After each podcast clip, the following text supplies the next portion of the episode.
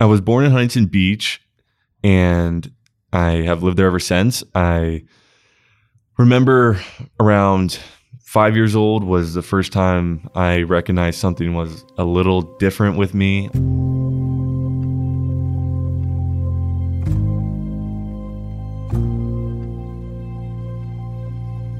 I was at my kindergarten graduation and we had to leave early to go to the hospital, I guess. And remember my mom crying in the parking lot and I asked her, you know, what was wrong, and she said, just not fair.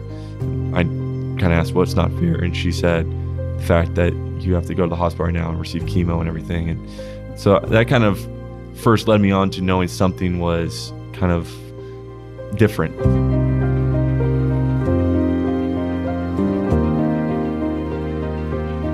One of the most amazing things about being an athlete is learning through sports what we are truly made of. After all, at some point in our lives, all of us will face adversity and have our true character revealed. Are we resilient, determined, and unwavering? Do we have the toughness and perseverance needed to overcome the odds? For Jake Olson, every step in his journey has required him to show himself and the rest of the world his true colors. Resilience, determination, toughness, these qualities don't just describe Jake as a competitor, they are the tools he uses to allow him to compete in the first place. I'm Joseph Fourier, and this is More Than an Athlete.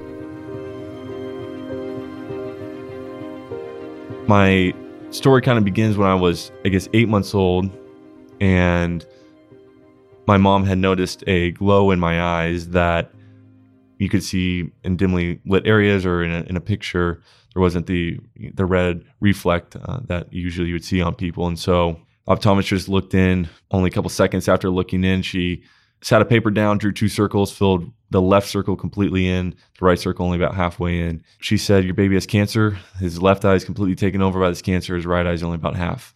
So they almost immediately had to remove my left eye, but we actually were able to treat my right eye with chemotherapy and laser treatment, and then pretty much from about a year old to 12 years old, that cancer returned eight times. And so each time it would return, we would fight it with chemo or laser, radiation, cryo. So we threw everything we could at it. But eventually, in 2009, when I was 12, that cancer returned. And this time the doctors had a different message, and it was the same message, I guess, when I was just a baby, and that was they couldn't cure the cancer in my eye. That in order to preserve my life, the removal of my eye was now necessary. But unfortunately, at that point, it was my only eye, meaning I'd have to go completely blind.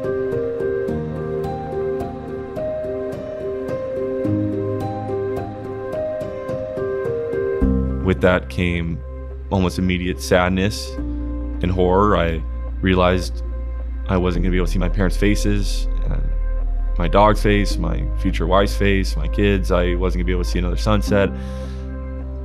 So those thoughts tormented me for the next month and a half. I was also very uncertain about my future. I didn't know how I was going to continue to go to school. I remember trying to do things with my eyes closed in that about month and a half, trying to golf with my eyes closed. I couldn't make contact with the ball anymore. Trying to get around my room with my eyes closed. I was bumping my shins and everything. I mean, it was tough. Losing my eyesight that day was very, very difficult. But I remember coming home from that, that day and, and already making up in my mind that this wasn't going to be the end of my joy and happiness, that I was going to continue to live the life I wanted to, and that included doing the things I loved. Growing up, loving USC, I loved the game of football. It just was something I really, really loved. I loved the camaraderie. I loved the competitiveness. I enjoyed just studying the game. I was playing flag football in my middle school. When I went blind my seventh grade year, I continued to play flag football my eighth grade year. But when I entered high school, all of a sudden became tackle football and was something that became a lot more competitive, obviously a lot more dangerous, a lot more physical. I just really didn't think there was a position out there for me anymore. But seeing the team practice and play on Friday nights, seeing all my buddies talk about the game, making fun of the coaches, what they said, you know, everything that comes along with that brotherhood, I really missed it.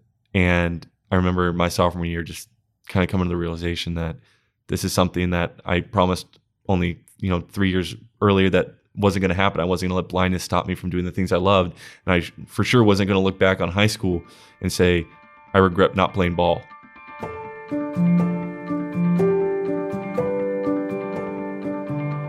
And so I came upon the long snapping position, and that was something that I realized was the same motion over and over again. You could learn the motion and just use muscle memory to repeat that motion over and over and over again. And sure enough, the first time I tried it was horrible. Didn't know what I was doing, but practiced the entire summer going into my junior year of high school. Showed back up the fall camp, was the best long snapper on the team, earned my spot in varsity, and played both years, my uh, junior and senior seasons of high school ball, which was just awesome. It was just great being out there, competing again, contributing on Fridays, being a part of that team, playing the playing the game I loved. Had no other option than to go to USC. Of course, it was just was my lifelong dream. So I applied to USC, got in, and obviously, I kept a connection with the USC football program. Would go and, and see practice every once in a while, and I, I knew Sark. You know, he would come, uh, Coach Sarkisian. He would come to our games. You know, a few times a year, just given we played in such a competitive league, there was a, a lot of scouting going on. So he knew I could snap, and I was up at practice one day, and he said, "You know, you plan on coming here, right?" And I said, "Yes." And he said, "Well, if you get in, would you have any interest actually playing on on the football team?" he said, "Well." Well, I have interest. I, it's more than a dream because I didn't even dream it uh, as a, being a, being an option. And so once I was uh, kind of that door opened and that reality was put in front of me, I was for sure going to work my butt off to make that happen. And I got in, and sure enough, Coach Sark brought me up and said, you know, you'll be on this team, you'll be with us, and there'll be a day where you get to show showcase your talents in the Coliseum. And that was just something I wanted to work hard to do and earn my all my playing time that I could get, and, and just show people that football is obviously a passion of mine, and that I proved to myself and others that just because I couldn't see didn't mean it had to stop me from again doing the things I love. USC has a blind snapper, and his name is Jake Olson, and there may be some communication going on right now between the USC and Western Michigan coaches to alert them that the Trojans are about to put him in to snap this uh, extra point. Coming into my junior year, I knew my time was coming, and coach was seeing a lot of obviously he had a lot of confidence in me and was, understanding that I, I, could absolutely hold my own out there. And so, sure enough, before the first game, Coach Helton came up to me and said, "You know, everything's set up for you to snap, so just mentally prepare yourself." And I was obviously jacked up, but you know, it was nerve wracking. I understood the significance of the moment, but I also recognized that this was something I worked for and I earned this. And regardless of what happened out there, it's something that I was going to cherish because I worked to get there. I proved to others I could get there. And I knew what to do. And a good snap from Jake. Listen to the crowd. Look at the USC sideline. Pure joy was what I really explain it. It was just something it wasn't even nerves. It just again, it was just being out there, understanding I'd worked so hard to get there in that uniform. I knew what that meant to the kids sitting up in the stands. I knew I had obviously the the whole support of Trojan Nation and my family and everyone. And it just was enjoy the moment, you know, just enjoy being out there. And I did. It was addicting and I couldn't wait to get back out there. And, you know, I, I was actually, you know, I, able, was able to enjoy that feeling two more times in my college career. And it just was something each time. It just was like, oh my gosh, I'm out here doing this. This is just so fun. Uh, there's no doubt about it. The legend of USC long snapper Jake Olson continues to grow. His story, well told by now. He lost his vision to cancer at the age of 12, but he continues to stretch the limits of what we all think should be possible. And it looks like he's having a pretty good time along the way. All right, so Jake had this very cute idea that he was going to bring a blindfold, which he happened to have in his pocket, which made me wonder. I'm not going to lie.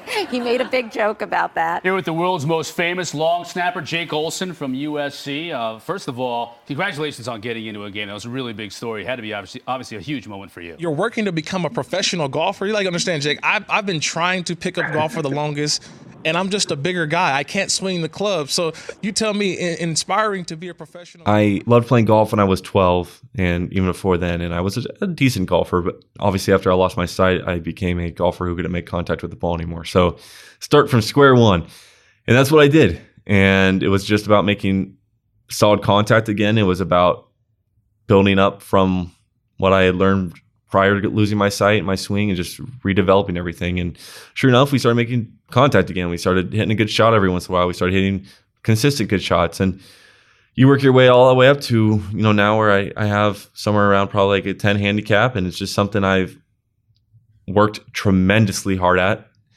It's been very frustrating at times. It's required, again, a ton of hard work, a ton of mental toughness, a ton of perseverance. But the whole time I've seen a potential inside myself. I've seen a skill set inside myself that I know I can be the golfer I one day want to become. And if that's playing scratch golf, I, I can see it inside myself and I want to work my way to the point where I can play scratch golf. I can shoot even on a golf course. I think that would just be absolutely amazing. A couple years ago, we learned about the U.S. Blind Golf Association, and there's actually a U.S. Blind Golf Association as well as a International Blind Golf Association. And so they do tournaments around obviously the U.S., but the international, I mean, they have you know British Open, they have you know Japanese Open, they have an Australian Open. I mean, they have a ton of different tournaments around the world that you could participate in a world championship. They actually do something called a Vision Cup, which is pretty much a Ryder Cup type of version. It's North America versus the rest of the world, which is really cool. So there's a lot of different tournaments out there, and I hadn't participated in a competitive golf tournament since high school. So it was cool being back out there. I, I remember going out on the first tee, just wanting to enjoy it. Striped a drive 300 yards down the middle on the first tee box, which was really cool. Uh, it ended up hitting the green, but three putting for a bogey, which wasn't wasn't ideal. But just continued to play good, good, great round of golf out there. It was really windy that day. I remember I, I didn't shoot exactly what I wanted. The wind was just really fierce. Um, so came off that day actually only one up on my competitors. So I knew going in, into the, the next day, it was only two day tournament. So on Wednesday, I was going to be paired with this guy. And I mean, it was absolutely a real competition. I mean, this was going to be shot for shot. And I actually found myself three shots down through like six or seven holes. And so I, I knew, okay, like this is kind of make or break. I, I got to kind of turn it on.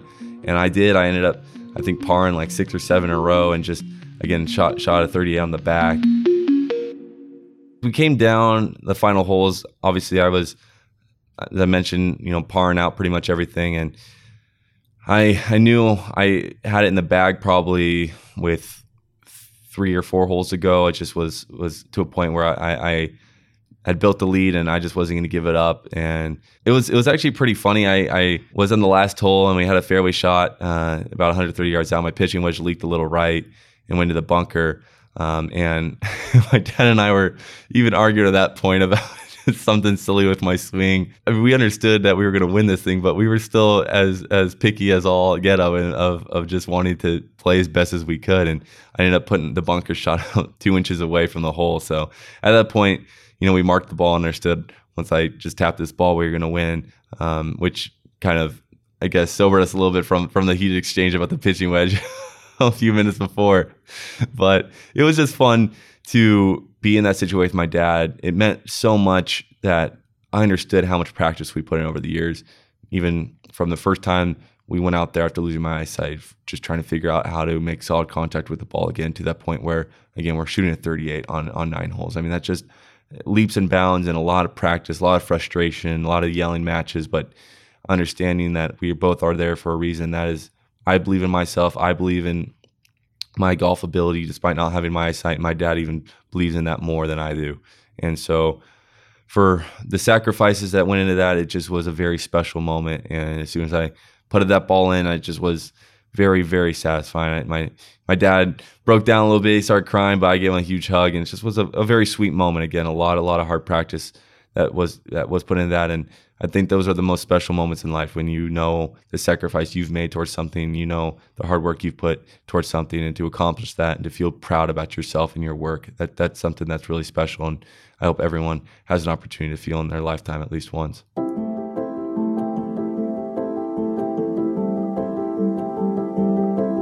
I think that we go through things for a reason. I think that when you do take that mindset that that setback is going to become your setup, then absolutely it will. I think that it takes patience and perseverance to see that setup one day, and it might not happen tomorrow, but I promise you it will happen. And I challenge anyone who's going through any type of adversity or frustrating times.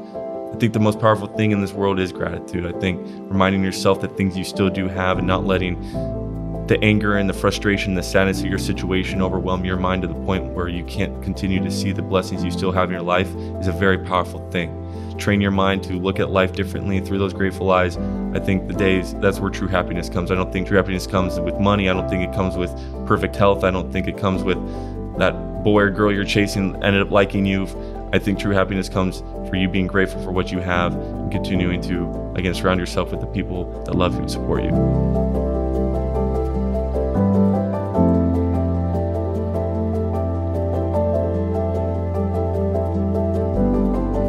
I'm Jake Olson, and I am an inspirational speaker. I am a brother, I am a son, an author, cancer survivor. I'm a friend, a golfer. I am a USC Trojan. I am Jake Olson, and I'm more than an athlete.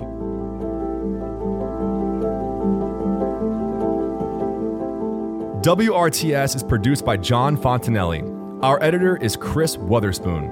Our production assistant is Logan Castrodale. Additional production support by Matt Perret, Lauren Jones, Cody Moore, and Uninterrupted's athlete relations team. Our executive producer is TD St. Matthew Daniel. I'm Joseph Fourier, and this is WRTS. We run this station.